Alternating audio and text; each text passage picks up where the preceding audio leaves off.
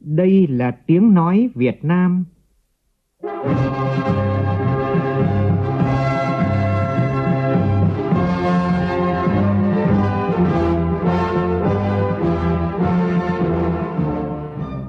là tiếng nói Việt Nam, phát thanh từ Hà Nội, thủ đô nước Cộng hòa xã hội chủ nghĩa Việt Nam.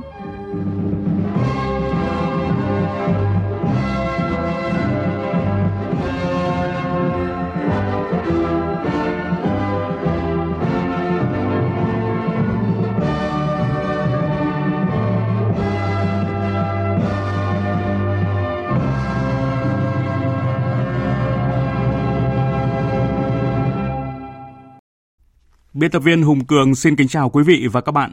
Mời quý vị và các bạn nghe chương trình Thời sự chiều của Đài Tiếng Nói Việt Nam. Chương trình có những nội dung chính sau đây.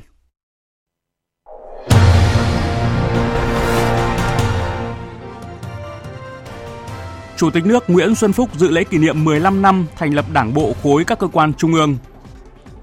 Họp chính phủ thường kỳ tháng 3, Thủ tướng Phạm Minh Chính yêu cầu quyết liệt phòng chống tham nhũng tiêu cực trong lĩnh vực chứng khoán, bất động sản – Bộ Y tế dự kiến cấp hộ chiếu vaccine bắt đầu từ ngày 15 tháng 4. Thành phố Hà Nội cho học sinh từ lớp 1 đến lớp 6 thuộc 30 quận huyện thị xã đi học trực tiếp trở lại từ ngày 6 tháng 4. Đã thu hồi được 12 container hạt điều xuất khẩu sang Italia do bị mất chứng từ gốc. Phóng viên Đài Tiếng Nói Việt Nam phỏng vấn ông Trần Thanh Hải, Phó Cục trưởng Cục xuất nhập khẩu Bộ Công Thương về những nỗ lực của cơ quan chức năng trong kết quả bước đầu này. Trong phần tin quốc tế, phái đoàn quan chức Hàn Quốc lên đường thăm Mỹ nhằm tìm kiếm một cuộc gặp thượng đỉnh Mỹ-Hàn sớm sau những diễn biến gây căng thẳng gần đây trên bán đảo Triều Tiên. Nga và Ukraine đang có những tuyên bố trái ngược nhau từ tiến triển của quá trình đàm phán cho tới những tình huống trên thực địa.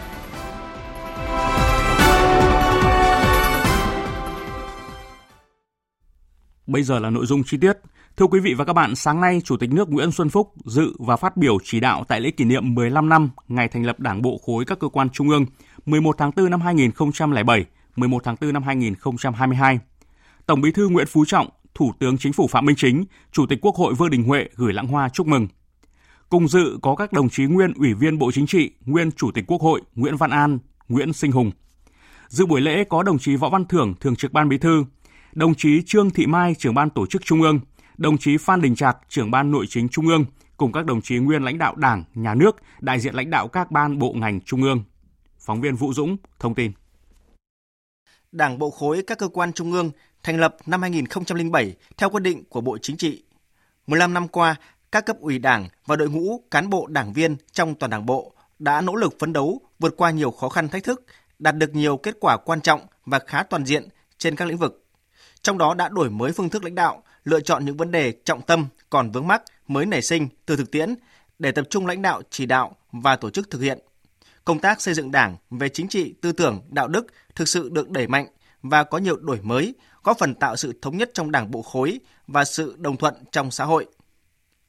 Phát biểu tại buổi lễ, Chủ tịch nước Nguyễn Xuân Phúc biểu dương Đảng bộ khối các cơ quan trung ương trong 15 năm qua đã đoàn kết một lòng xây dựng Đảng bộ trong sạch vững mạnh, hoàn thành xuất sắc nhiệm vụ được giao – các đoàn thể trung ương đã góp phần rất quan trọng vào những thành tựu to lớn, toàn diện, có ý nghĩa lịch sử của toàn Đảng, toàn dân và toàn quân ta trong những năm vừa qua. Nhiều đồng chí trong Đảng ủy khối được giao những nhiệm vụ trọng trách quan trọng trong các cơ quan Đảng, Nhà nước, Quốc hội, Chính phủ, Mặt trận Tổ quốc. Nhấn mạnh về vai trò vị trí quan trọng của Đảng bộ khối các cơ quan trung ương, Chủ tịch nước Nguyễn Xuân Phúc đề nghị thời gian tới, Đảng bộ cần tiếp tục thực hiện tốt công tác xây dựng Đảng, chỉnh đốn Đảng, coi đó là nhiệm vụ then chốt. Tôi đề nghị chúng ta cần hiểu đúng, nhận thức đầy đủ về công tác lãnh đạo của Đảng, về xây dựng Đảng và về Đảng, về mối quan hệ giữa công tác Đảng và công tác chuyên môn, trong đó công tác xây dựng Đảng là xây dựng về tổ chức và con người, bao gồm công tác tổ chức, cán bộ, công tác chính trị, tư tưởng, công tác kiểm tra, giám sát, công tác dân vận, lãnh đạo các đoàn thể. Bên cạnh đó, cần làm thật tốt công tác chính trị tư tưởng, đồng thời ngăn chặn đẩy lùi tình trạng suy thoái về tư tưởng chính trị đạo đức lối sống tệ tham nhũng lãng phí quan liêu của một bộ phận cán bộ đảng viên tăng cường đấu tranh phòng chống tự diễn biến tự chuyển hóa ngay từ mỗi đảng viên ở mỗi chi bộ cơ quan đơn vị đảng bộ khối quan trung ương là đảng bộ của các cơ quan tham mưu chiến lược đào não của đảng của nhà nước Mặt trận Tổ quốc Việt Nam và các đoàn thể chính trị, xã hội. Do đó, việc đảng bộ khối cần chấp hành nghiêm và kiên quyết kiên trì thực hiện tốt các nghị quyết của Trung ương 4 khóa 11, khóa 12, kết luận số 21 ngày 25 tháng 10 năm 21 của Trung ương về đẩy mạnh xây dựng chỉ đốn đảng và hệ thống chính trị gắn việc thực hiện có hiệu quả chỉ thị số 05 của Bộ Chính trị và kết luận số 01 của Bộ Chính trị về tiếp tục thực hiện chỉ thị số 05 về đẩy mạnh học tập và làm theo tư tưởng đạo đức phong cách Hồ Chí Minh, trong đó có bài phát biểu chỉ đạo của đồng chí Tổng Bí thư Nguyễn Phú Trọng tại hội nghị toàn quốc về công tác xây dựng chỉnh đốn đảng ngày 9 tháng 12 năm 21 có ý nghĩa rất quan trọng, có sức ảnh hưởng loan tỏa đến các đảng bộ khác trong cả nước. Chủ tịch nước Nguyễn Xuân Phúc cũng đề nghị Đảng bộ khối các cơ quan trung ương và các cấp ủy cần đổi mới mạnh mẽ phương thức lãnh đạo, giữ vững và phát huy hơn nữa vai trò lãnh đạo của Đảng trong các cơ quan đơn vị ở trung ương, tiếp tục nâng cao năng lực lãnh đạo, sức chiến đấu của tổ chức cơ sở Đảng và chất lượng đội ngũ cán bộ đảng viên. Đồng thời nhấn mạnh công tác kiểm tra giám sát là nội dung và phương thức lãnh đạo quan trọng của các cấp ủy Đảng, góp phần giữ nghiêm kỷ cương kỷ luật trong Đảng. Tăng cường mạnh mẽ công tác kiểm tra, giám sát của cấp ủy, tổ chức đảng và ủy ban kiểm tra các cấp. Các cấp ủy cần bám sát yêu cầu nhiệm vụ chính trị để thực hiện tốt công tác này, coi công tác kiểm tra, giám sát là nội dung và phương thức lãnh đạo quan trọng của các cấp ủy đảng, góp phần giữ nghiêm kỷ cương, kỷ luật trong đảng. Đây cũng là vấn đề quản lý con người. Kiểm tra kiểm soát là lấy cái tốt để phát huy nhân rộng và phòng ngừa, ngăn chặn cái xấu, những biểu hiện tiêu cực sai trái trong đảng và kiên quyết xử lý các sai phạm, giải quyết tốt các quan hệ phức tạp phát sinh ngay từ cơ sở. Các tổ chức đảng cần phải nâng cao sức chiến đấu, dũng khí trong công tác này, không được né tránh hoặc làm qua loa, chiếu lệ, làm tốt công tác kiểm tra giám sát sẽ rất có tác dụng trong công tác xây dựng đảng. Trong chỉ đạo, Chủ tịch nước Nguyễn Xuân Phúc cũng yêu cầu Đảng ủy khối và các cấp ủy tiếp tục xây dựng đội ngũ cán bộ đảng viên thực sự cần kiệm liêm chính, trí công vô tư, hết lòng, hết sức phụng sự Tổ quốc, phục vụ nhân dân, nâng cao chất lượng tham mưu, đề xuất các chủ trương chính sách hợp lòng dân, bảo đảm để mọi chủ trương chính sách của Đảng và Nhà nước đều xuất phát từ nguyện vọng chính đáng của nhân dân, theo đúng tinh thần nghị quyết Đại hội Đảng toàn quốc lần thứ 13. Đồng thời tham mưu trong công tác xây dựng nhà nước pháp quyền xã hội chủ nghĩa của nhân dân, do nhân dân và vì nhân dân, do Đảng lãnh đạo. Phát biểu tại phiên họp chính phủ thường kỳ tháng 3 diễn ra sáng nay tại trụ sở chính phủ, Thủ tướng Chính phủ Phạm Minh Chính yêu cầu phải giữ vững bằng được ổn định kinh tế vĩ mô, kiểm soát lạm phát, điều hành chính sách tiền tệ tài khóa chủ động linh hoạt, góp phần thúc đẩy phát triển kinh tế xã hội. Tập trung đẩy mạnh giải ngân vốn đầu tư công, giải ngân vốn ODA, đặc biệt là tăng cường đấu tranh phòng chống tham nhũng tiêu cực, nhất là trong lĩnh vực chứng khoán, bất động sản. Phóng viên Vũ Khuyên phản ánh. Tại cuộc họp, Bộ trưởng Kế hoạch và Đầu tư Nguyễn Chí Dũng cho biết tình hình kinh tế xã hội quý 1 khởi sắc trên hầu hết tất cả các lĩnh vực. Trong đó, có nhiều lĩnh vực đạt mức tăng trưởng nhanh nhất từ năm 2020 đến nay. Kinh tế vĩ mô tiếp tục được duy trì ổn định, lạm phát được kiểm soát trong bối cảnh chịu nhiều sức ép. Chỉ số giá tiêu dùng bình quân quý 1 tăng 1,92%. Các cân đối lớn an ninh lương thực, năng lượng được đảm bảo. GDP quý 1 tăng 5,03%, cao hơn tốc độ năm 2021 là 4,72%. Công nghiệp chế biến chế tạo tăng 6,37%, tiếp tục là động lực tăng trưởng của toàn nền kinh tế. Doanh nghiệp thành lập mới tái gia nhập thị trường quý 1 đạt kỷ lục 60.000 doanh nghiệp, gấp 3 lần so với cùng kỳ. Riêng tháng 3, số doanh nghiệp thành lập mới tăng 96,3%, với vốn đăng ký tăng 127,3%. Theo Ngân hàng Phát triển châu Á ADB nhận định, Việt Nam sẽ đạt mức tăng trưởng cao nhất trong khối ASEAN với 6,5%. Cũng tại cuộc họp, Bộ trưởng Tài chính Hồ Đức Phước trình bày báo cáo về đánh giá bổ sung kết quả thực hiện ngân sách nhà nước 2021, tình hình triển khai dự toán ngân sách nhà nước năm 2022. Sau khi nghe các thành viên chính phủ phát biểu thảo luận, kết luận phiên họp, Thủ tướng Chính phủ Phạm Minh Chính nhấn mạnh, những kết quả đạt được trong tháng 3 và quý 1 năm 2022 là rất đáng mừng, đạt được nhiều kết quả tích cực trên nhiều lĩnh vực. Có được kết quả này là nhờ có sự lãnh đạo chỉ đạo kịp thời sáng suốt của Đảng, đứng đầu là Tổng Bí thư Nguyễn Phú Trọng, sự vào cuộc của cả hệ thống chính trị, sự đồng tình ủng hộ và tham gia tích cực của người dân doanh nghiệp. Thực tiễn chứng minh các biện pháp phòng chống dịch của chúng ta là đúng hướng và kiểm soát được hiệu quả dịch bệnh. Chương trình phục hồi và phát triển kinh tế đang được phát huy mạnh mẽ, lan tỏa, tạo động lực bật tăng trong mọi lĩnh vực của nền kinh tế, được người dân, doanh nghiệp và bạn bè quốc tế đánh giá cao. Thủ tướng đã chỉ rõ 5 bài học kinh nghiệm qua tổ chức điều hành. Qua cái điều hành và quản lý của quý 1 năm 2022 thì chúng ta cũng có thể rút ra được cái kinh nghiệm như thế này. Một là cái tình hình thế giới và khu vực như thế thì chúng ta thấy là cái việc mà xây dựng một cái nền kinh tế độc lập tự chủ là hết sức quan trọng, không bị phụ thuộc, không bị chi phối lớn bởi bên ngoài. Tuy nhiên là chúng ta vẫn hội nhập sâu rộng, thực chất và có hiệu quả với thế giới. Cái thứ hai là cái đoàn kết nhất trí thống nhất trong nội bộ rồi tăng cường cái kỷ luật kỷ cương hành chính giữ đúng cái nguyên tắc về những cái vấn đề cơ bản nhưng mà linh hoạt sáng tạo trong tổ chức điều hành các cơ quan đơn vị địa phương phải tích cực, chủ động hơn nữa trong cái việc thực hiện cái chức năng nhiệm vụ và quyền hạn của mình. Đặc biệt là các đồng chí đứng đầu đẩy mạnh hơn nữa cái cải cách thủ tục hành chính, giữ vững cái ổn định chính trị, cái trật tự an toàn xã hội phải đảm bảo được cái an ninh quốc phòng, phải giữ vững được cái độc lập chủ quyền và toàn vẹn lãnh thổ thì chúng ta mới yên tâm chúng ta làm về nhiệm vụ thời gian tới, Thủ tướng yêu cầu giữ vững ổn định kinh tế vĩ mô, kiểm soát lạm phát, điều hành chính sách tiền tệ tài khóa chủ động linh hoạt, góp phần thúc đẩy phát triển kinh tế xã hội, siết chặt kỷ luật tài chính, ngân sách nhà nước, tiết giảm tối đa chi thường xuyên, triển khai hiệu quả chính sách hỗ trợ lãi suất cho vay đối với doanh nghiệp, hợp tác xã, hộ kinh doanh, gia hạn nộp thuế, minh bạch thị trường cổ phiếu, nắm sát tình hình để không bị bị động bất ngờ.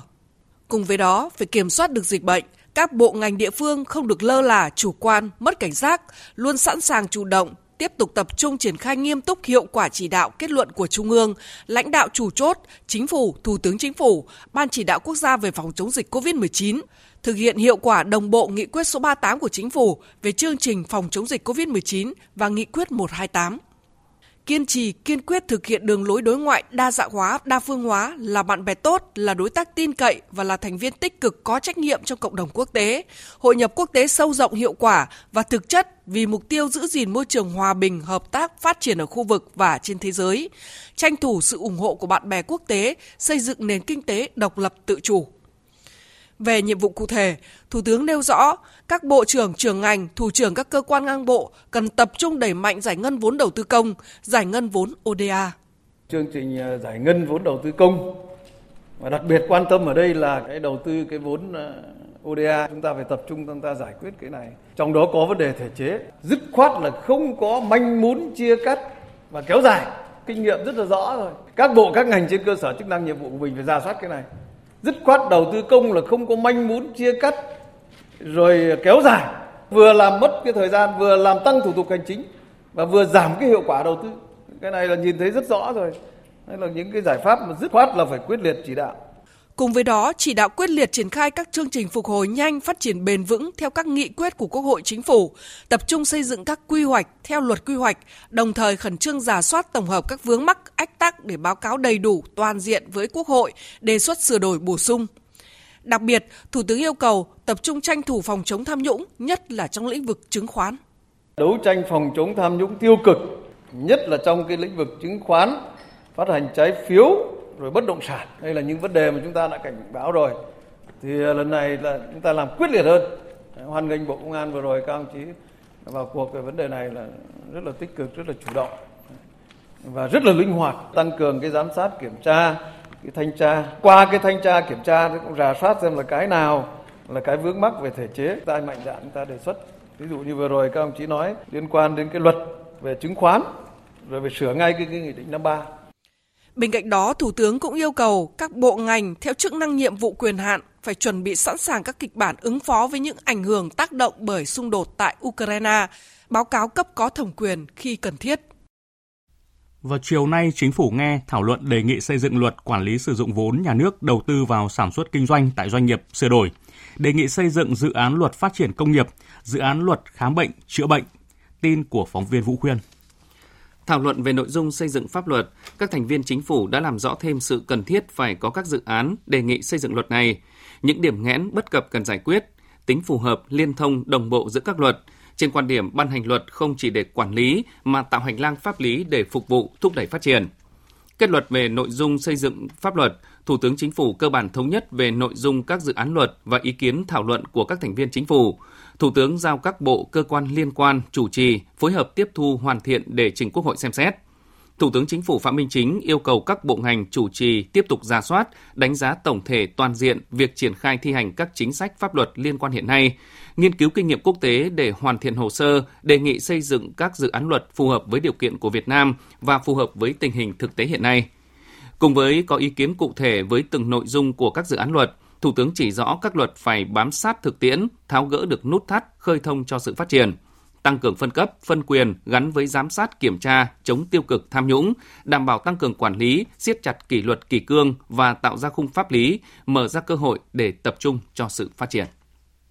Hôm nay tại thành phố Cần Thơ, Ban công tác đại biểu đã tổ chức hội nghị kỹ năng giám sát dành cho đại biểu dân cử, dành cho các đại biểu Quốc hội khóa 15, đại diện thường trực Hội đồng Nhân dân, các báo cáo viên, cộng tác viên, công chức một số văn phòng đoàn đại biểu Quốc hội và Hội đồng Nhân dân các tỉnh, thành phía Nam tham dự. Ông Trần Thanh Mẫn, Ủy viên Bộ Chính trị, Phó Chủ tịch Thường trực Quốc hội dự và chỉ đạo hội nghị. Tin của phóng viên Phạm Hải.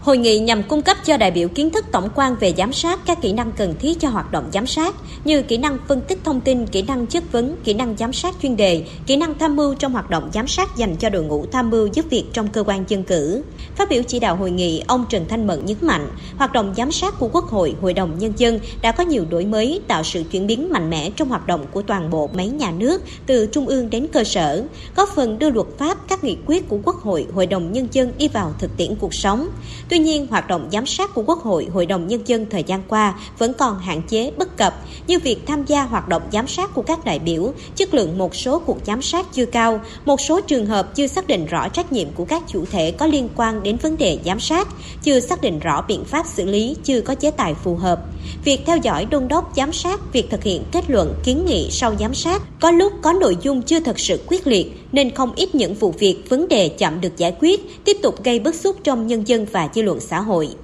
Ông Trần Thanh Mẫn, Phó Chủ tịch Thường trực Quốc hội mong muốn sau hội nghị này, các đại biểu sẽ có những đổi mới quyết tâm hơn, nhận thức rõ hơn và chuyển hóa thành những hành động cụ thể đối với hoạt động giám sát. Tôi mong rằng sau hội nghị này, với những kiến thức, kỹ năng thu nhận được, các đại biểu sẽ có những đổi mới, quyết tâm cao hơn, nhận thức rõ hơn và chuyển hóa thành những hành động cụ thể đối với hoạt động giám sát hỗ trợ các cơ quan dân cử, đại biểu dân cử lựa chọn vấn đề, nội dung giám sát thiết thực hiệu quả, thông qua giám sát để đánh giá đúng hiệu quả hoạt động và xác định trách nhiệm của các cơ quan, tổ chức, người đứng đầu trong thực thi công vụ.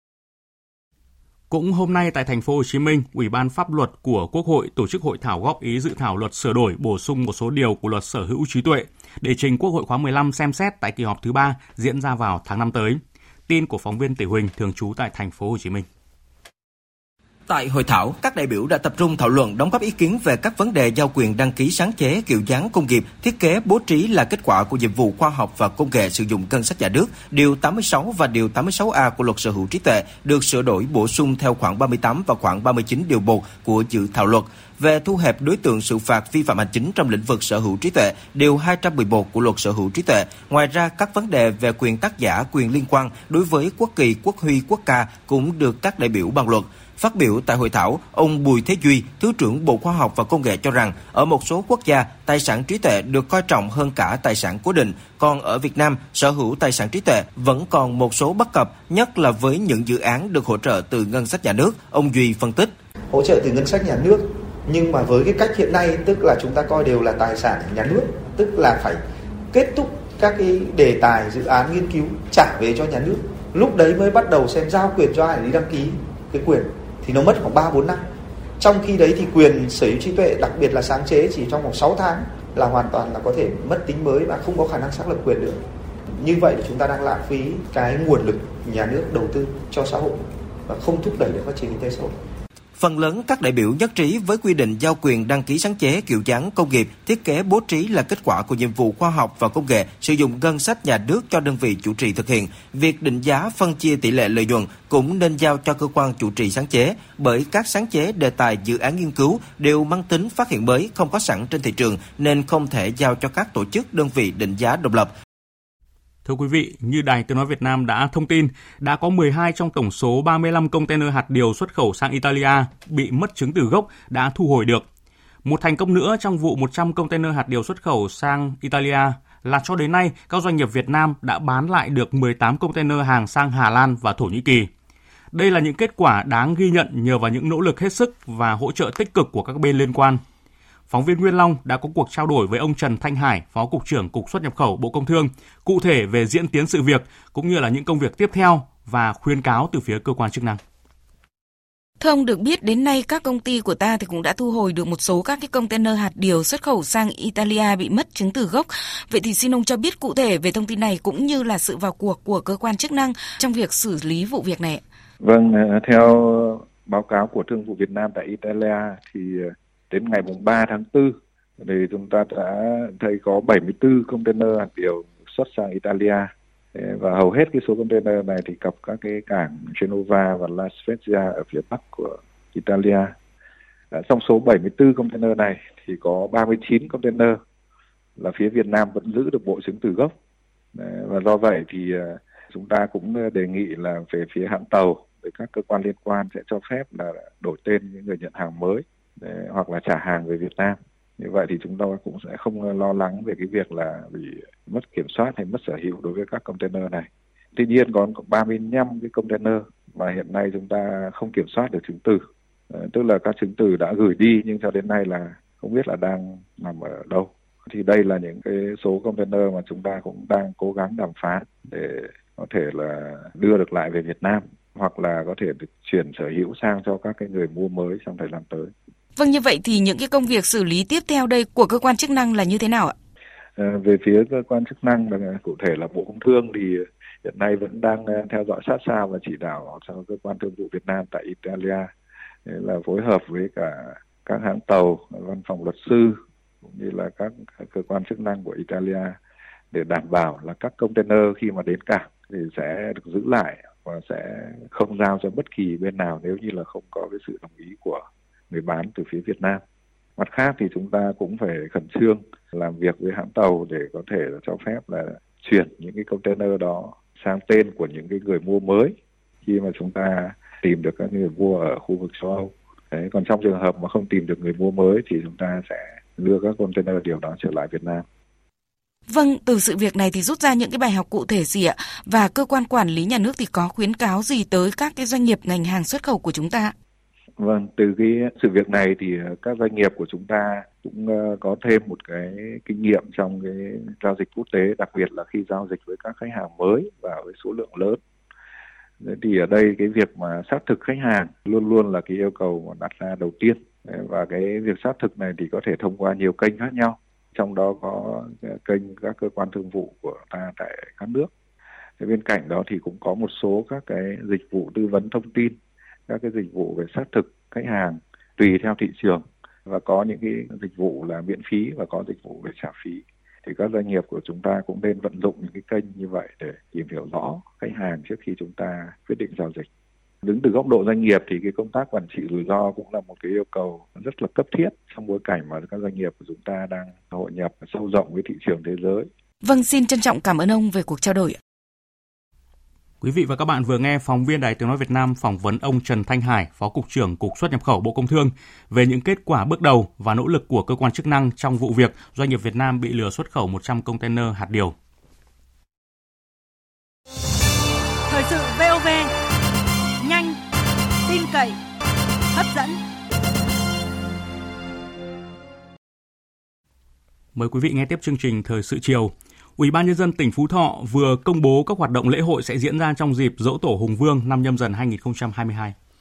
Theo Ủy ban nhân dân tỉnh Phú Thọ, Dỗ Tổ Hùng Vương năm nay có chủ đề Linh thiêng nguồn cội đất Tổ Hùng Vương gắn với kỷ niệm 10 năm UNESCO công nhận tín ngưỡng thờ cúng Hùng Vương ở Phú Thọ là di sản văn hóa phi vật thể đại diện của nhân loại – tỉnh Phú Thọ sẽ tổ chức bắn pháo hoa tầm cao 15 phút trong đêm ngày 9 tháng 4, tức là ngày 9 tháng 3 năm nhâm dần, để phục vụ đồng bào và du khách về dự dỗ tổ Hùng Vương năm 2022. Ngày 10 tháng 4, tức ngày 10 tháng 3 âm lịch, là lễ dân hương tưởng niệm các vua hùng, lễ dân hoa tại bức phủ điêu, Bác Hồ nói chuyện với cán bộ chiến sĩ đại đoàn quân tiên phong và lễ dân hương tại các di tích thờ Hùng Vương và các danh nhân, danh tướng thời Hùng Vương trên địa bàn tỉnh. Bộ Thông tin và Truyền thông vừa ban hành kế hoạch thúc đẩy phát triển và sử dụng nền tảng số quốc gia về họp trực tuyến thế hệ mới cho cơ quan nhà nước và các tổ chức doanh nghiệp cá nhân. Theo kế hoạch, tháng 4 này, các doanh nghiệp nòng cốt sẽ hoàn thiện, nâng cấp nền tảng họp trực tuyến để đáp ứng yêu cầu tính năng, chức năng, hiệu năng, an toàn thông tin. Các doanh nghiệp nòng cốt đóng gói nền tảng số để triển khai đưa vào sử dụng. Đến tháng 6 tới, Bộ Thông tin và Truyền thông sẽ công bố nền tảng số quốc gia này. Bộ Y tế dự kiến cấp hộ chiếu vaccine bắt đầu từ ngày 15 tháng 4 tới để người dân thuận lợi khi đi ra nước ngoài. Đây là thông tin được đề cập tại hội nghị trực tuyến do Bộ Y tế tổ chức về hướng dẫn triển khai cấp hộ chiếu vaccine và quán triệt việc bổ sung xác thực thông tin tiêm chủng COVID-19. Phóng viên Văn Hải thông tin. Tính đến ngày 1 tháng 4, cả nước đã tiêm được hơn 200 triệu liều vaccine phòng COVID-19. Tỷ lệ bao phủ vaccine cho người từ 18 tuổi trở lên mũi 1 là gần 100%, mũi 2 là 99% và tỷ lệ người đã tiêm mũi 3 đạt khoảng 50%. Đối với người từ 12 đến 17 tuổi, tỷ lệ mũi 1 là 99% và mũi 2 là 94%. Bộ Y tế và các địa phương cũng đang chuẩn bị để tiêm vaccine phòng COVID-19 cho trẻ từ 5 đến dưới 12 tuổi. Đại tá Phùng Đức Thắng, Phó Cục trưởng Cục Cảnh sát Quản lý Hành chính và Trật tự xã hội Bộ Công an thông tin, đến nay còn nhiều trường hợp đã tiêm vaccine nhưng chưa có tên trên hệ thống và còn có tình trạng sai thông tin của người được tiêm chủng. Về xác thực thông tin công dân từ Bộ Y tế với thông tin công dân trong cơ sở dữ liệu quốc gia về dân cư đã xác thực tổng số 80 triệu 300 nghìn. Tuy nhiên trong số đó sau khi nọc trùng thì còn lại 52,77 triệu công dân thông tin công dân tiêm chủng COVID-19 cho cơ sở dữ liệu tiêm chủng Bộ Y tế tương ứng với khoảng 193 triệu mũi tiêm. Trong đó xác định chính xác công dân là 52,12 triệu, còn lại 650.000 à, thông tin công dân có sự sai khác giữa hai cơ sở dữ liệu. Theo Thứ trưởng Bộ Y tế Trần Văn Thuấn, các cơ sở tiêm chủng có trách nhiệm ra soát, phối hợp với công an địa phương, thực hiện bổ sung, xác minh, xác thực thông tin và nhập dữ liệu lên hệ thống. Bộ đã phối hợp với Bộ Thông tin và Truyền thông cùng các đơn vị liên quan xây dựng chức năng trên nền tảng quản lý tiêm chủng COVID-19 và các hệ thống liên quan phục vụ cho việc ký số và cấp hộ chiếu vaccine. Đến nay, cơ bản các hệ thống đã hoàn thành, sẵn sàng cho việc cấp hộ chiếu vaccine cho người dân trên cả nước. Tuy nhiên, còn gần 9 triệu mũi tiêm chưa được nhập lên hệ thống, tương ứng với trên 4% tổng số mũi tiêm. Hơn 41 triệu mũi tiêm xác thực thông tin sai. Thời điểm này, các cơ sở tiêm chủng trên cả nước đang chuẩn bị các điều kiện cần thiết triển khai ký số chứng nhận tiêm chủng COVID-19 bắt đầu từ ngày 8 tháng 4 để Bộ Y tế tiến hành cấp hộ chiếu vaccine cho người dân dự kiến bắt đầu từ ngày 15 tháng 4 tới. Hộ chiếu vaccine sẽ được hiển thị trên ứng dụng sổ sức khỏe điện tử PC COVID hoặc tra cứu trên cổng thông tin điện tử của Bộ Y tế đối với những người dân chưa được cấp hộ chiếu vaccine là do thiếu, sai thông tin, cần liên hệ với cơ sở tiêm chủng để được bổ sung và cập nhật. Ủy ban nhân dân thành phố Hà Nội ngày hôm nay đã chấp thuận tờ trình của Sở Giáo dục và Đào tạo về việc cho học sinh từ lớp 1 đến lớp 6 thuộc 30 quận, huyện, thị xã đi học trực tiếp trở lại từ ngày 6 tháng 4. Theo đó, học sinh từ lớp 1 đến lớp 6 thuộc 30 quận huyện thị xã đi học trực tiếp ngay từ ngày 6 tháng 4, tức là ngày thứ Tư, học các ngày trong tuần theo kế hoạch của nhà trường – nguyên tắc thực hiện trên cơ sở tự nguyện đồng thuận của cha mẹ học sinh. Các trường tổ chức dạy học trực tiếp cho học sinh các khối từ lớp 1 đến lớp 6 theo kế hoạch dạy học của trường và tổ chức hoạt động bán chú dạy 2 buổi một ngày. Như vậy, Hà Nội là địa phương cuối cùng của cả nước quyết định cho học sinh tiểu học và lớp 6 quay trở lại trường học trực tiếp. Riêng trẻ mầm non thì vẫn tiếp tục nghỉ học ở nhà. Sở Giáo dục và Đào tạo Hà Nội cho biết, Hiện nay, tình hình dịch COVID-19 trên địa bàn đang có những chuyển biến tích cực, số ca F0 trong cán bộ, giáo viên, nhân viên và học sinh đã giảm mạnh trong thời gian gần đây. Kết quả lấy ý kiến cha mẹ học sinh từ các phòng giáo dục đào tạo cho thấy có hơn 75% phụ huynh thống nhất để các học sinh từ lớp 1 đến lớp 6 đi học trực tiếp tại trường. Ủy ban nhân dân thành phố Hà Nội giao Sở Giáo dục và Đào tạo phối hợp với Sở Y tế thường xuyên cập nhật, quán triệt đầy đủ kịp thời thông tin, quy định về các hoạt động giáo dục đào tạo và đảm bảo an toàn công tác phòng chống dịch. Còn khoảng 3 tháng nữa là các học sinh lớp 12 sẽ bước vào kỳ thi tốt nghiệp trung học phổ thông năm 2022. Đây là kỳ thi quan trọng nhất của nhiều học sinh bởi kết quả của kỳ thi này được nhiều trường đại học sử dụng để xét tuyển. Hiện nay các nhà trường đang tập trung tổ chức ôn tập, bổ trợ kiến thức cho học sinh để các em sẵn sàng bước vào kỳ thi tốt nghiệp, cũng như tham gia các kỳ thi riêng của các trường đại học tổ chức. Bài viết của phóng viên Minh Hưởng. Những ngày này, cũng như nhiều học sinh lớp 12 khác, em Nguyễn Đình Dương, trường Trung học phổ thông Phan Huy Chú Hà Nội luôn cố gắng hoàn thành các bài học trong giờ học chính khóa một cách nhanh nhất để dành thời gian ôn tập lại kiến thức, chuẩn bị cho kỳ thi tốt nghiệp trung học phổ thông sẽ diễn ra vào tháng 7 tới. Kết quả của kỳ thi tốt nghiệp có thể dùng để xét tuyển vào nhiều trường đại học, nên Nguyễn Đình Dương nỗ lực ôn tập đều các môn để có thể đạt kết quả thi tốt nhất. Em cũng tự học và ôn tập các đề thi tham khảo của các kỳ thi riêng do một số trường đại học tổ chức để tăng cơ hội trúng tuyển vào các trường đại học. Phải tìm hiểu rất nhiều các phương án tuyển sinh với ờ, nhiều các quy chế thi khác nhau, những bộ môn khác nhau. Thì nhưng mà đối với em trong áp lực thì nó cũng có một cái ờ, gọi là lợi thế là chúng em sẽ được tăng khả năng cạnh tranh vào trường. Với những thí sinh dự thi năm nay, việc học ôn tập cho kỳ thi tốt nghiệp trung học phổ thông của các em càng khó khăn vất vả hơn khi 3 năm học bậc trung học phổ thông phải trải qua lịch học bất thường chưa từng có, lúc học trực tiếp, lúc học trực tuyến bởi dịch COVID-19. Vì vậy, để có thể đánh giá chính xác trình độ của học sinh, từ đó có định hướng ôn thi phù hợp với từng em, nhiều trường đã phải tổ chức các kỳ kiểm tra chất lượng, kể cả trực tiếp và trực tuyến – qua các đợt khảo sát, căn cứ theo nguyện vọng của học sinh, các nhà trường xếp lớp ôn tập các tổ hợp môn theo định hướng xét tuyển đại học của thí sinh. Ông Đặng Đình Kỳ, hiệu trưởng trường Trung học phổ thông Nghi Lộc 5 tỉnh Nghệ An cho biết.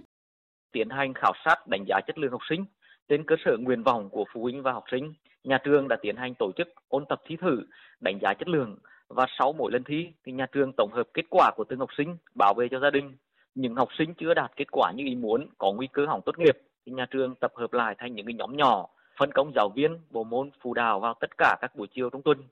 Năm nay một số trường đại học tổ chức kỳ thi riêng để tuyển sinh nên các trường vừa tổ chức ôn tập kiến thức trọng tâm theo định hướng của kỳ thi tốt nghiệp trung học phổ thông cho học sinh, vừa phải dạy các chuyên đề nâng cao nhằm hỗ trợ học sinh tham gia các kỳ thi này. Bà Huỳnh Thị Hòa Bình, hiệu trưởng trường trung học phổ thông Lạng Giang số 1 tỉnh Bắc Giang thông tin.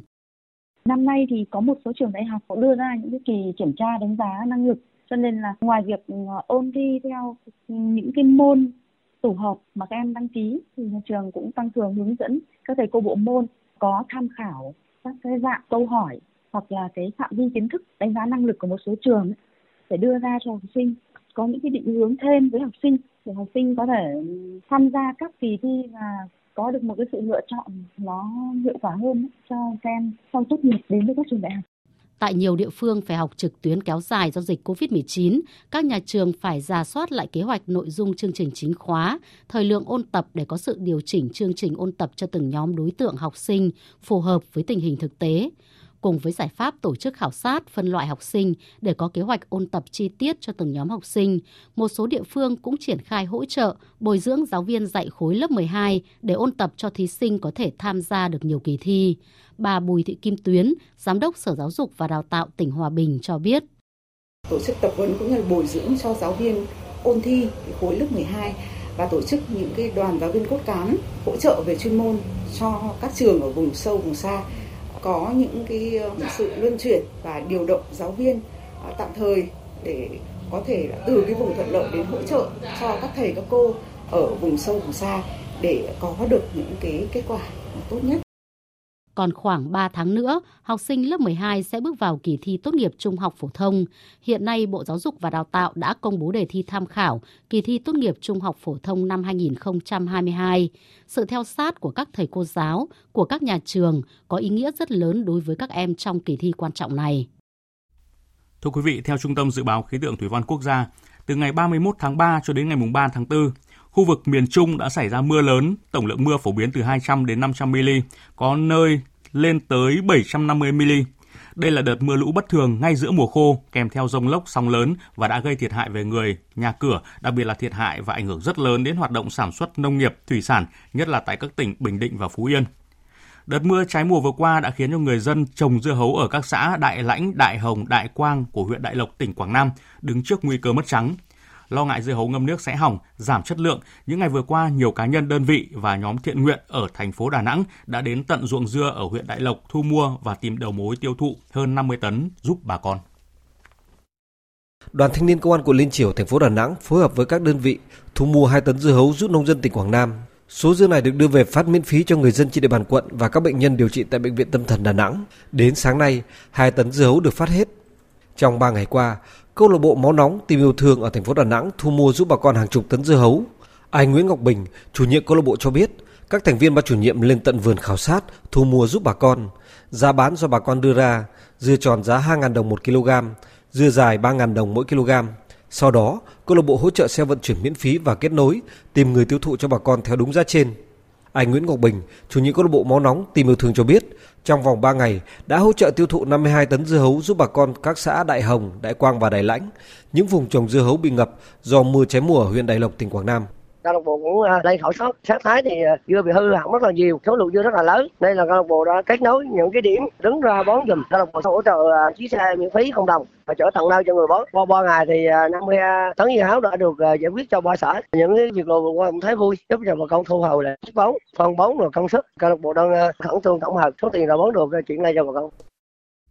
theo phóng viên Minh Long, Văn phòng Thường trực Ban Chỉ đạo Quốc gia về phòng chống thiên tai vừa có công văn gửi Ban Chỉ huy phòng chống thiên tai và tìm kiếm cứu nạn các tỉnh thành phố từ Thừa Thiên Huế đến Khánh Hòa và Tây Nguyên về chủ động ứng phó với mưa lớn, lốc xét, mưa đá, gió giật mạnh, lũ, ngập lụt, lũ quét, sạt lở đất. Nội dung công văn đề nghị các tỉnh thành phố vừa nêu tập trung khắc phục hậu quả thiên tai tại khu vực miền Trung theo chỉ đạo của Thủ tướng Chính phủ tại công điện số 298 tiếp tục tổ chức theo dõi chặt chẽ diễn biến thiên tai, chỉ đạo triển khai các biện pháp ứng phó kịp thời để giảm thiểu thiệt hại. Trong đó, thông tin kịp thời cho các cấp chính quyền và người dân chủ động phòng tránh, giảm thiểu thiệt hại. Triển khai lực lượng xung kích kiểm tra, giả soát các khu dân cư ven sông, ven suối, khu vực thấp trũng có nguy cơ cao xảy ra ngập lụt, lũ quét, sạt lở đất để chủ động tổ chức di rời, sơ tán người dân khi có tình huống xảy ra giả soát, sẵn sàng bố trí lực lượng kiểm soát, hướng dẫn giao thông tại các khu vực ngập lụt chia cắt, lực lượng vật tư phương tiện để khắc phục sự cố, đảm bảo giao thông thông suốt trên các trục giao thông chính khi xảy ra mưa lũ. Giả soát, sẵn sàng tiêu úng bảo vệ sản xuất nông nghiệp và tiêu thoát nước khu vực trũng thấp, đô thị, khu dân cư tập trung và khu công nghiệp. Tổ chức trực ban nghiêm túc, thường xuyên báo cáo về Văn phòng Thường trực Ban Chỉ đạo Quốc gia về phòng chống thiên tai. Quý vị và các bạn đang nghe chương trình Thời sự chiều của Đài Tiếng Nói Việt Nam. Tin chúng tôi vừa nhận, chiều nay tại Hà Nội, Bộ trưởng chủ nhiệm Văn phòng Chính phủ Trần Văn Sơn chủ trì họp báo Chính phủ thường kỳ tháng 3. Tại buổi họp báo, nhiều vấn đề dư luận quan tâm được đặt ra cho các thành viên chính phủ. Và phóng viên Phương Thoa hiện đang có mặt tại sự kiện sẽ thông tin trực tiếp. Xin mời phóng viên Phương Thoa.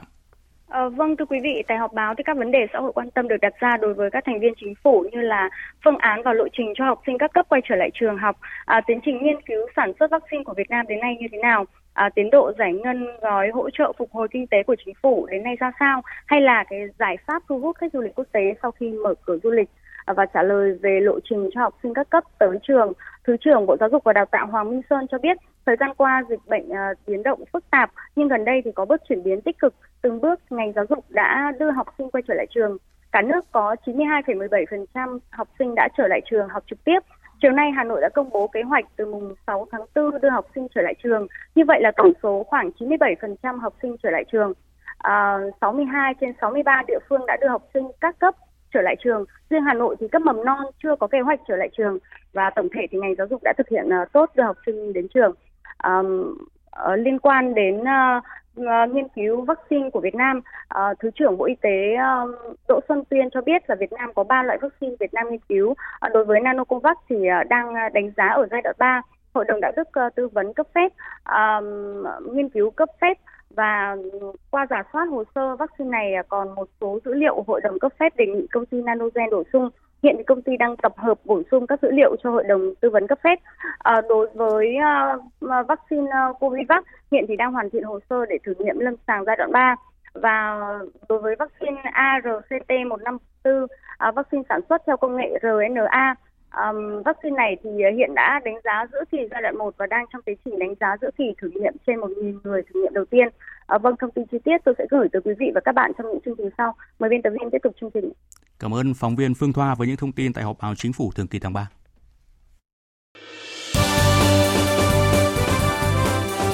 Thời sự tiếng nói Việt Nam.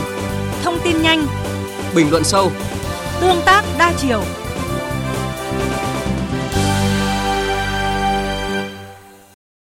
Mời quý vị và các bạn nghe tiếp chương trình thời sự với phần tin quốc tế. Bán đảo Triều Tiên liên tục dậy sóng sau hàng loạt vụ phóng tên lửa của Triều Tiên, rồi những tranh cãi liên quan đến tuyên bố mới nhất của Bộ trưởng Quốc phòng Hàn Quốc về một cuộc tấn công phủ đầu. Giữa lúc tiến trình đàm phán bế tắc, căng thẳng leo thang, phái đoàn quan chức Hàn Quốc của Tổng thống đắc cử Yoon suk yeol lên đường thăm Mỹ nhằm tìm kiếm một cuộc gặp thượng đỉnh Mỹ-Hàn sớm. Tổng hợp của biên tập viên Đình Nam. Hôm nay, người phát ngôn Bộ Thống nhất Hàn Quốc Lee Chung-jo cho biết Triều Tiên không nên gây thêm căng thẳng trên bán đảo trong bất kỳ trường hợp nào. Bộ này kêu gọi Triều Tiên quay trở lại con đường hướng tới đối thoại và hợp tác thay vì căng thẳng và đối đầu. Lời kêu gọi được đưa ra khi quan chức Hàn Quốc và Triều Tiên hai ngày qua có những lời qua tiếng lại khá gay gắt, bắt đầu từ bình luận của Bộ trưởng Quốc phòng Hàn Quốc Su Úc tuyên bố quân đội Hàn Quốc có nhiều loại tên lửa với tầm bắn được cải thiện, chính xác và mạnh mẽ, có khả năng tấn công chính xác và nhanh gọn bất kỳ mục tiêu nào ở Triều Tiên, áp đảo các mối đe dọa tên lửa từ Bình Nhưỡng. Đáp lại, quan chức cấp cao Triều Tiên bà Kim Jo Chung, em gái nhà lãnh đạo Triều Tiên cho rằng bình luận của Bộ trưởng Quốc phòng Hàn Quốc sẽ chỉ làm trầm trọng thêm quan hệ liên triều và căng thẳng quân sự trên bán đảo Triều Tiên. Bình Nhưỡng sẽ cân nhắc lại rất nhiều thứ, đồng thời cảnh báo Hàn Quốc có thể phải đối diện với mối đe dọa nghiêm trọng vì những phát ngôn kiểu này. Dẫn thêm lời của bà Kim Do-chung, phát thanh viên đài KRT cho biết. Nếu quân đội Hàn Quốc có hành động quân sự nguy hiểm, chẳng hạn như một cuộc tấn công phủ đầu vào đất nước của chúng tôi, do những tính toán sai lầm, quân đội của chúng tôi sẽ không thương tiếc hướng toàn bộ lực lượng quân sự của mình vào tiêu diệt các mục tiêu chính ở Seoul và quân đội Hàn Quốc. Giữa lúc căng thẳng trên bán đảo Triều Tiên leo thang, một phái đoàn quan chức Hàn Quốc gồm 7 thành viên có kế hoạch thăm Mỹ ngay trong tuần này nhằm tìm kiếm một cuộc gặp thượng đỉnh Mỹ-Hàn ngay khi Tổng thống đắc cử Hàn Quốc Yoon suk yeol nhậm chức, dự kiến vào tháng sau, có thể nhân chuyến thăm châu Á của Tổng thống Mỹ Joe Biden.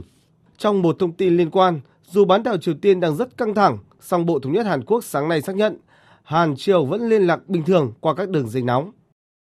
Chuyển sang thông tin liên quan đến xung đột Nga-Ukraine. Nga và Ukraine đang có những tuyên bố trái ngược nhau, từ tiến triển của quá trình đàm phán cho tới những tình huống trên thực địa. Về những tranh cãi liên quan đến cáo buộc thảm sát tại thành phố Bucha, Nga vừa yêu cầu một cuộc họp của Hội đồng Bảo an Liên Hợp Quốc. Tổng hợp của biên tập viên Đài tiếng nói Việt Nam.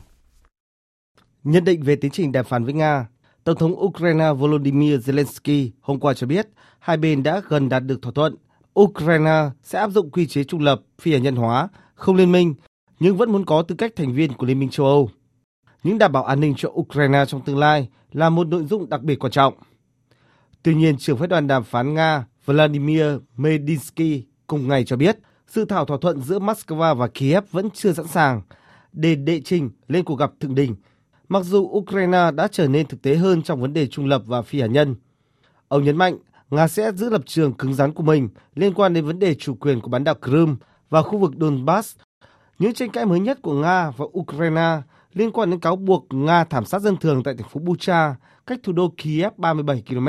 Hôm qua, Ukraine và truyền thông phương Tây đã phát đi đoạn băng hình về những thi thể bên đường và những ngôi mộ tập thể ở thành phố Bucha, cáo buộc Nga thảm sát người vô tội. Tổng thống Ukraine kêu gọi phương Tây gia tăng trừng phạt lên Nga liên quan đến vụ việc này. Ngoại trưởng Mỹ, Anh, Pháp và Đức lần lượt lên án Nga về vụ việc dựa theo các cáo buộc đơn phương từ phía Ukraine đồng thời cho biết sẽ hỗ trợ Kiev điều tra. Thủ tướng Anh Boris Johnson cho biết chính phủ của ông sẽ tăng cường các biện pháp trừng phạt cũng như hỗ trợ quân sự và nhân đạo cho Ukraine. Tổng thư ký Liên Hợp Quốc Antonio Guterres cũng đã đề nghị mở một cuộc điều tra độc lập. Tuy nhiên, Bộ Quốc phòng Nga bác bỏ mọi cáo buộc, khẳng định trong thời gian các lực lượng vũ trang Nga kiểm soát khu định cư này, không có một cư dân địa phương nào phải chịu hành động bạo lực. Tại Bucha, cư dân địa phương tự do đi lại xung quanh thành phố và sử dụng liên lạc di động. Khi quân đội Nga rút đi vào ngày 30 tháng 3, Nga đã chuyển 452 tấn hàng viện trợ nhân đạo cho dân thường xung quanh khu vực Kiev. Người phát ngôn Bộ Ngoại giao Nga Maria Zakharova thì cho biết Nga đã yêu cầu một cuộc họp của Hội đồng Bảo an Liên Hợp Quốc cáo buộc Ukraine đang giàn dựng vụ việc đổ lỗi cho Nga nhằm phá vỡ các cuộc đàm phán hòa bình giữa hai bên và tìm cách leo thang bạo lực. Các tín đồ Hồi giáo trên khắp thế giới đã bắt đầu đón tháng lễ Ramadan, một tháng lễ quan trọng nhất với những người theo đạo hồi. Mặc dù cuộc sống gần như đã trở lại trạng thái bình thường do dịch bệnh giảm bớt, nhưng họ lại phải đối mặt với những lo lắng mới với giá cả, lạm phát tăng cao do dịch bệnh kéo dài và tác động từ cuộc khủng hoảng Nga-Ukraine. Tổng hợp của biên tập viên Trần Nga. Lần đầu tiên sau 2 năm dịch bệnh, hàng trăm người đã tập trung tại quảng trường thời đại ở thành phố New York để chào đón sự bắt đầu của tháng Ramadan. Họ có mặt ở đây để thể hiện tình đoàn kết và vì một thế giới hòa bình. Đạo hồi là tôn giáo yêu hòa bình. Chúng tôi mong muốn đoàn kết với tất cả tôn giáo, đạo Do Thái, đạo Thiên Chúa.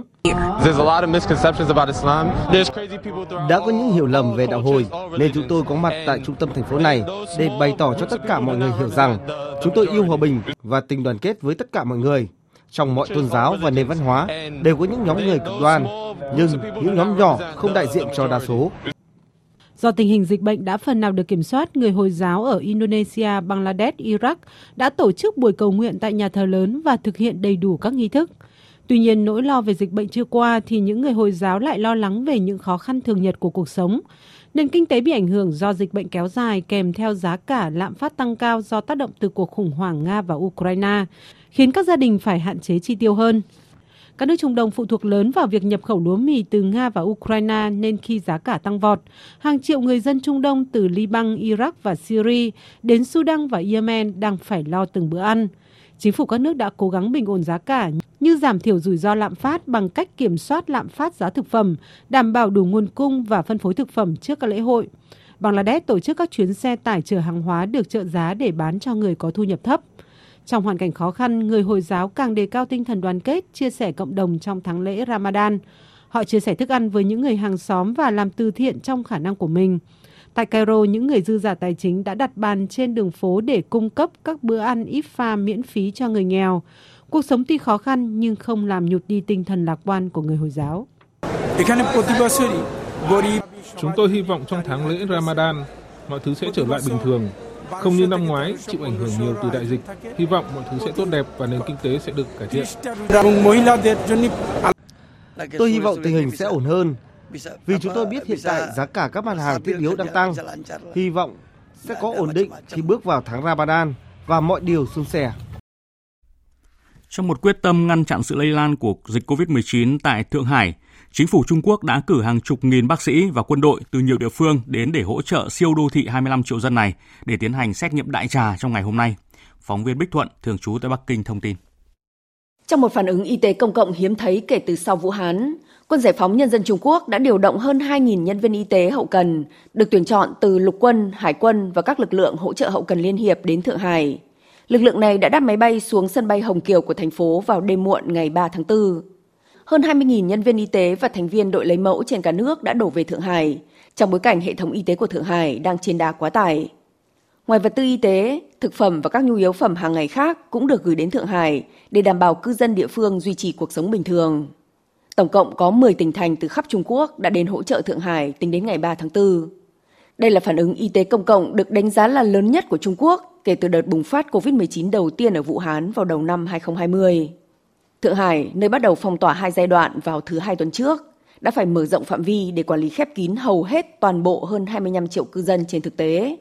Số liệu thống kê sáng nay của Ủy ban Y tế Quốc gia Trung Quốc cho thấy, Thượng Hải lại báo cáo gần 8.600 trường hợp COVID-19 không triệu chứng và 425 ca có triệu chứng tại địa phương trong ngày 3 tháng 4, trong tổng số hơn 13.000 trường hợp dương tính trong cộng đồng trên cả nước. Thưa quý vị và các bạn, lễ trao giải Grammy lần thứ 64 vừa kết thúc tại nhà thi đấu Grand Garden Arena, đánh dấu lần đầu tiên trong lịch sử lễ trao giải âm nhạc lớn nhất hành tinh đến với thành phố xa hoa bậc nhất nước Mỹ, Las Vegas. Sau khi bị tạm hoãn vì dịch COVID-19, Grammy 2022 đã mang đến cho khán giả một sân khấu chất lượng và giàu cảm xúc. Biên tập viên Thu Hoài tổng hợp thông tin.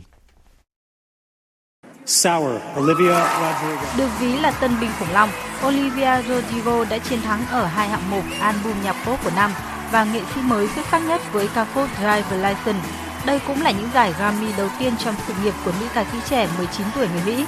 Cô cũng là một trong những nghệ sĩ nhận được nhiều đề cử nhất năm nay, đặc biệt là 4 trên 4 đề cử ở các hạng mục Big Four. Bộ đôi nam ca sĩ Anderson Park và Bruno Mars của nhóm nhạc Sonic cũng là những cái tên đình đám khác tại lễ trao giải Grammy năm nay khi giành cú đúc giải bài hát của năm và bản thu âm của năm. And the Grammy goes to Leave the Door Open. Leave the Door Open, bài hát gây nghiện toàn cầu thời gian vừa qua cũng mang lại cho Symphonic giải thưởng màn trình diễn rock R&B xuất sắc nhất. Chris Stapleton được đề cử ở ba hạng mục là album nhạc đồng quê hay nhất, bài hát đồng quê hay nhất và màn trình diễn đơn ca đồng quê hay nhất. Và anh đã giành trọn vẹn cả ba giải thưởng quan trọng này. Tại lễ trao giải lần thứ 64, Grammy tiếp tục tôn vinh những người đứng sau sân khấu. Ban tổ chức hy vọng sự kiện này là dịp nhìn lại những khó khăn của ngành công nghiệp âm nhạc trong 2 năm đại dịch. Ngành biểu diễn âm nhạc được kỳ vọng trỗi dậy trong năm 2022 này khi các lễ hội lớn như Coachella và nhiều chuyến lưu diễn lớn của The Weeknd, Justin Bieber hay Olivia Rodrigo đã được nối lại.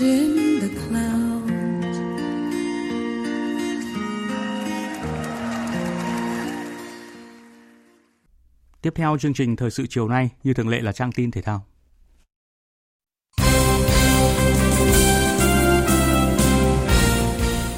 Thưa quý vị và các bạn, trưa nay đội tuyển Futsal Việt Nam bước vào hành trình chinh phục giải vô địch Futsal Đông Nam Á 2022 tổ chức tại thủ đô Bangkok, Thái Lan. Tại giải đấu này, thầy trò huấn luyện viên Phạm Minh Giang nằm chung bảng đấu với Australia, Myanmar, Timor Leste và đối thủ của thầy trò huấn luyện viên Phạm Minh Giang trong trận gia quân là đội tuyển Myanmar. Trung cuộc, hai đội hòa nhau với tỷ số 1-1. Vào lúc 13 giờ chiều mai ngày 5 tháng 4, tuyển Futsal Việt Nam sẽ gặp Timor Leste ở lượt trận thứ hai. Vào lúc 19 giờ 15 tối nay, ngày 4 tháng 4, câu lạc bộ Viettel và câu lạc bộ Hà Nội sẽ so tài với nhau trong trận đấu bù vòng 2 V-League 2022. Cuộc thư hùng này hứa hẹn sẽ hấp dẫn khi đôi bên đều rất quyết tâm giành chiến thắng và sở hữu nhiều cầu thủ chất lượng vừa khoác áo các đội tuyển quốc gia. Huấn luyện viên Trương Việt Hoàng bên phía Viettel cho rằng hai đội bóng cùng đại diện thủ đô thì bao giờ nó cũng có cái tính chất căng thẳng hơn. Tại vì đội bóng nào cũng muốn khẳng định mình là số 1 của thủ đô. Thì trong trận đấu thì nó có xảy ra nhiều cái vấn đề. Thứ nhất là vấn đề va chạm cái là cái tinh thần thi đấu của các cầu thủ. Tôi nghĩ là các cầu thủ sẽ có cái độ máu lửa hơn nhất định. Cuộc đọ sức với Viettel có thể là trận đấu cuối cùng mà Nguyễn Quang Hải thi đấu cho câu lạc bộ Hà Nội ở V-League mùa giải năm nay. Hiện cầu thủ này đã có kế hoạch chuyển ra nước ngoài thi đấu. Tiền vệ sinh năm 1997 chia sẻ. Có thể là sẽ là trận đấu cuối cùng V-League của Hải. Tại câu bộ Hà Nội thì em thì em thực ra em chưa thể cụ thể tiết lộ rằng em sẽ đi đâu và ở một đội bóng nào bất kỳ trận đấu nào thì cá nhân Hải cũng như là toàn thể anh em đội bóng sẽ cố gắng đạt cái mục tiêu của mình đó là trận ba điểm. Nhằm chuẩn bị cho SEA Games 31, nam kình ngư số 1 Việt Nam Nguyễn Huy Hoàng đang tập huấn ở Hungary. Không chỉ đặt mục tiêu giành 3 huy chương vàng tại SEA Games 31, Nguyễn Huy Hoàng thậm chí còn nuôi tham vọng giành tấm huy chương vàng ở ASEAN năm nay. Bà Lê Thị Hoàng Yến, Phó Tổng cục trưởng Tổng cục Thể dục Thể thao cho biết. Huy Hoàng 25 tháng 4 mới từ Hungary về. Em nói là em cũng sẽ quyết tâm hướng tới là giành huy chương vàng SEA Games chắc chắn rồi. Nhưng mà đổi màu huy chương ASEAN, em giành được huy chương bạc ASEAN. Em đang cố gắng là đổi màu chiếc huy chương. Đấy là cái mục tiêu của Huy Hoàng. Sáng nay, tại Hà Nội, Trường Đại học Mở Hà Nội đã bàn giao cho tiểu ban lễ sân khánh tiết SEA Games 31 hơn 350 tình nguyện viên. Đây là số tình nguyện viên được tuyển chọn từ hàng nghìn sinh viên đã đăng ký tại Đại học Mở Hà Nội để tham gia các công việc như lễ tân, MC, phiên dịch, dẫn đoàn, công nghệ thông tin tại SEA Games 31.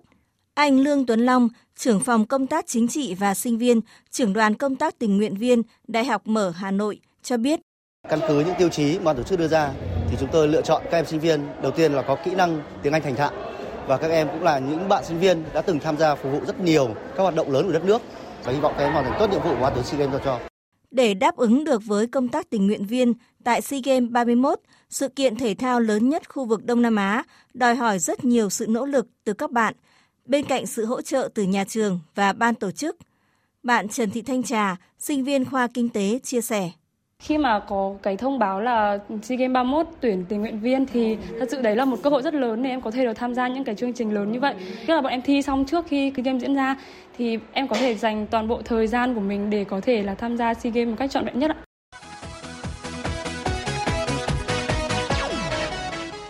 Dạng sáng mai ngày 5 tháng 4 tiếp tục diễn ra các trận đấu thuộc vòng 31 giải ngoại hạng Anh và Serie A. Tại Anh, Arsenal có chuyến làm khách của Crystal Palace trên sân Selhurst Park.